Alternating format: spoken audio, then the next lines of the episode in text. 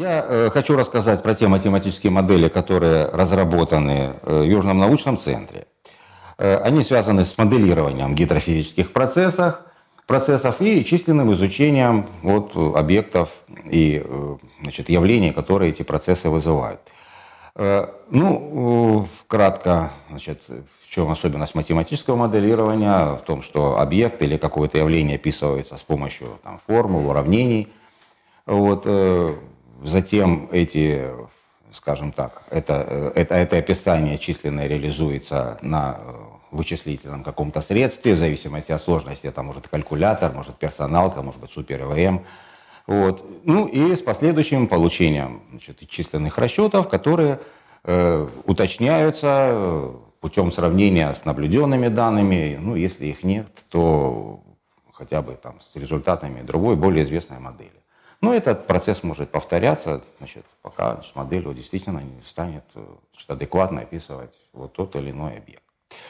Значит, э, одной из последних моделей, которая была нами разработана, это Э, модель, позволяющая изучать влияние расхода воды, ну, сбрасываемой из Цемлянского водохранилища, и э, уровня воды в Таганрогском заливе, вот влияние вот этих факторов на поверхность, на водную поверхность э, значит, устевого участка Дона. Вот этот устевой участок Дона, он протяженностью порядка 150 километров от устья до станицы Раздорская. Вот. Дело в том, что э, вот эта проблема сейчас достаточно актуальна. Значит, многие слышали, наверное, про э, так называемый сгон воды, когда восточный ветер сгоняет воду в Таганрогском заливе и э, получается большой ну, спад воды, что приводит, ну, естественно, к, к обмелению Дона, проблемы с транспортом прежде всего, там, с водозабором.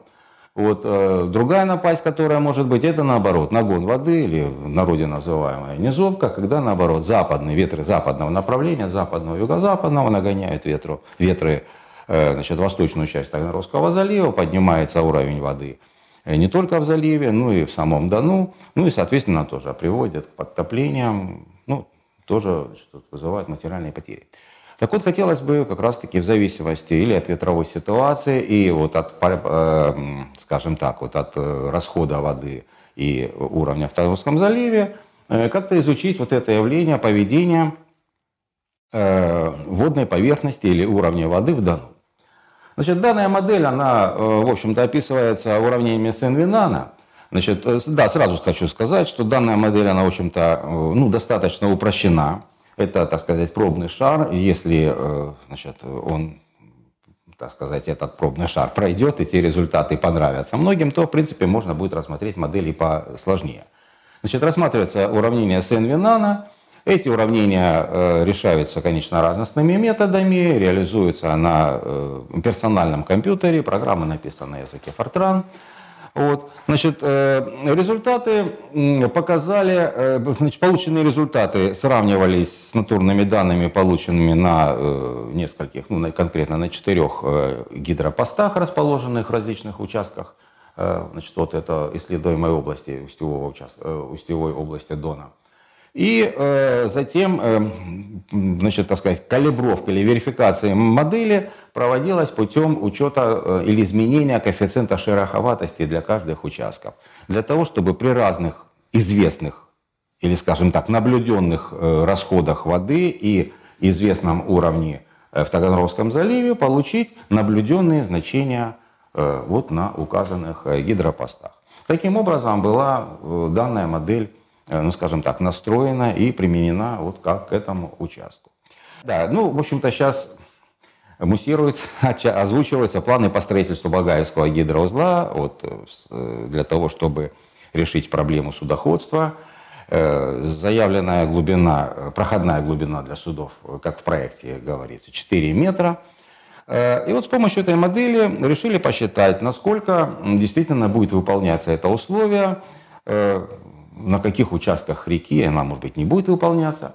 Значит, расчеты показали, что после строительства этого гидроузла, он в районе, так сказать, станицы Багаевского, хутор Арпачин даже, значит, там есть остров, строительства этого гидроузла. Расчеты показали, что э, выше гидроузла действительно при любых, э, значит, даже минимальных расходах и наибольших э, сгонах воды в Таганрогском заливе, проходная глубина будет наблюдаться. А вот ниже гидроузла все-таки есть, может наблюдаться картина, когда э, сгон воды достаточно большой, а э, цемла не дает достаточного э, расхода воды, будут все равно наблюдаться проблемы участки аж вплоть до станицы Елизаветская такая. То есть проходная, заявленная проходная глубина в 4 метра значит, соблюдаться даже при таком проекте не будет. Ну, э, в общем-то, разговоров много, э, проблема так и не решена, э, и, конечно же, в общем-то, все это направлено, что нужно решать, как-то находить какие-то пути к решению данной проблемы. Другая математическая модель, которая, значит, которую я хочу представить, это так называемая двухслойная математическая модель гидродинамики Азовского моря. Вот она была впервые представлена в журнале «Водные ресурсы» за 2005 год. Э, значит, эта модель, она применена к водоемам с большой, с так называемой большой неоднородностью глубин. То есть водоемы, где наряду с обширными районами мелководья присутствуют ну, относительно глубокие э, районы. Вот, в общем-то, Азовское море к такому водоему и можно отнести, потому что, в общем-то, Таганрогский залив, да и большая часть Азовского моря можно считать мелководным. Там глубины ну, там, не превышают 3-4 метров. Вот. В то же время э, существуют районы Азовского моря, где глубины достаточно большие, там доходят до 13, до 13 метров. Э, ну, суть этой э, модели я, наверное, не буду объяснять, специалисты могут посмотреть в соответствующих э, журналах. Вот. А вот э, эта модель была применена к ну, к прогнозированию вот этих так называемых нагонов или низовок, то есть, повторяю, когда действие сильного западного ветра, порывы могут достигать 25-30 метров в секунду, нагоняет воду в восточную часть залива. Значит, э, данная модель была откалибрована на натурных данных э, по показаниям значит, э, береговых станций и значит, одна, одной станции, которая расположена недалеко от берега, э, станция ЮНЦ, значит, гидропост. И данная модель, она сейчас используется, включена в программный комплекс, э, который прогнозирует опасные явления в регионе Азовского моря. Э, другая модель, о которой тоже хотелось бы сказать, она, скажем так, основана вот на этой гидродинамической модели, но добавлена еще транспортная Э, составляющая. То есть э, опис... Э, транспортная составляющая, связанная с описанием переноса какого-либо вещества, взвешенного или растворенного, то есть это может быть применено к концентрации соли, ну или опять-таки же взвешенного загрязнения. Транспортная составляющая описывается дополнительно уравнением конвекции и диффузии – Э, в предположении, что, э, в общем-то, консервативная эта составляющая, то есть она не вступает в реакции с окружающей средой раз, и, э, в общем, вот эта взвесь, это, это вещество, оно ну, не влияет на, ни, на гидродинамику потока. Значит, это, скажем так, комплексная модель солености или концентра... поля распределения э, соли в Азовском море – она применялась для расчета солености вот при различных ветровых ситуациях. Дело в том, что э, в Южном научном центре действительно наблюдаются приборы, установленные в нескольких точках, где наблюдается э, изменение солености, температуры, там, значит, других гидрофизических параметров.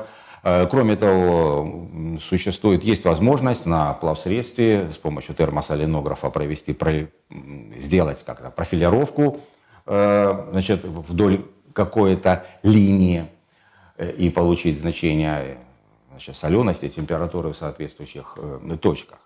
Но это все точечные, ну, в лучшем случае вдоль какой-то линии значения солености. А как определить соленость, допустим, в других точках, или, скажем так, даже на всей акватории вот, Азовского моря? Вот применяется эта модель. То есть она настраивалась вот по этим точечным наблюденным значениям, в зависимости от ветровой ситуации, э, э, подбирались коэффициенты. И потом проводился расчет уже во всей, то есть мы могли получить значение солености при данной ветровой ситуации уже в различных точках там, Азовского моря, Таганрогского залива. Вот.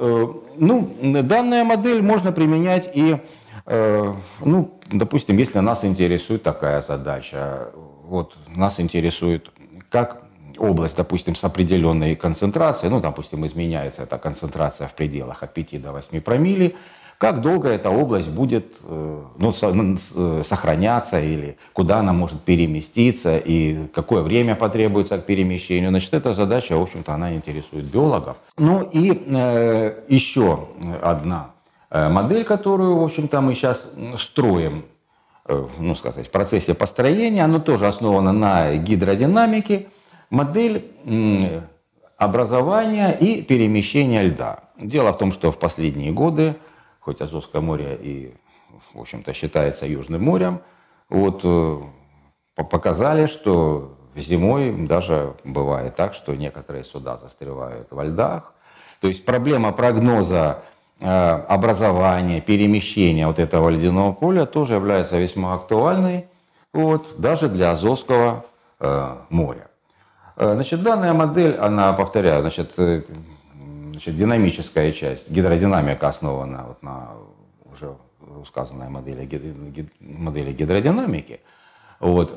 Образов, к этой модели привязывается модель образования льда, Э, кроме того, значит, э, вот сейчас работаем над перемещением. То есть, чтобы еще связать э, это все значит, вот, в единое целое, сюда можно добавить модель распределения температуры, потому что температура, естественно, тоже влияет на динамику изменения толщины льда. Вот, ну, уравнение температуры также, в общем-то, уравнение конвекции и диффузии описывается. Вот.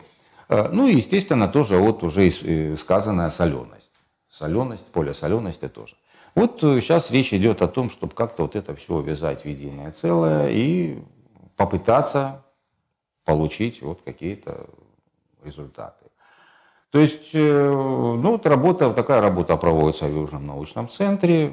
На вопрос, зачем нужна вот еще одна 101 модель, если существует 100 предыдущих ну, допустим, ну, там, разработаны для э, разных, э, для других водоемов, ну, можно сказать, что, во-первых, э, подобную модель, или, скажем так, модель, разработанную для подобного водоема, нужно еще достать, нужно получить разрешение, и даже достав ее как-то и получив разрешение, ее нужно адаптировать к конкретному, к своему, к родному водоему. А это требует уже все равно немалых усилий, потому что часто бывает, что чем разбираться в чужой программе, просто еще написать собственный код, э, ну и эту программу, в общем-то, реализовывать.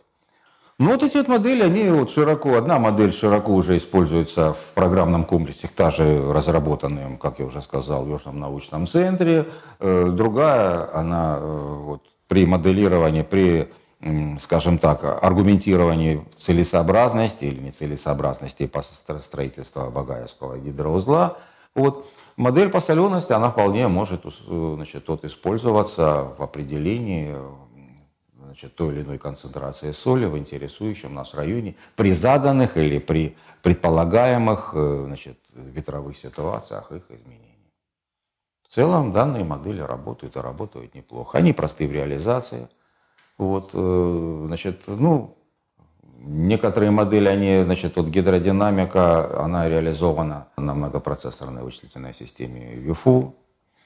Вот, то есть э, с использованием ну, уже, так сказать, высокопроизводительных вот этих вычислительных систем. Э, вполне они могут э, использоваться в реальном, так сказать, в режиме реального времени. Вот они справляются с расчетами.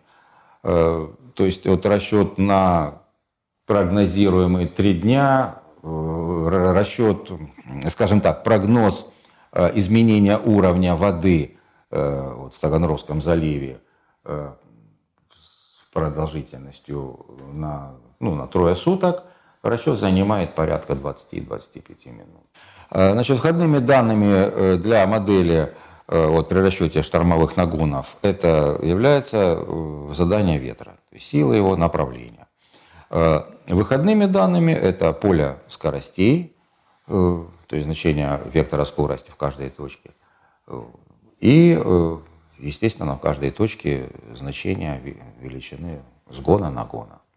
Вот это значение потом может в дальнейшем передаваться в другие модули комплекса для расчета области затопления, если речь идет о нагоне.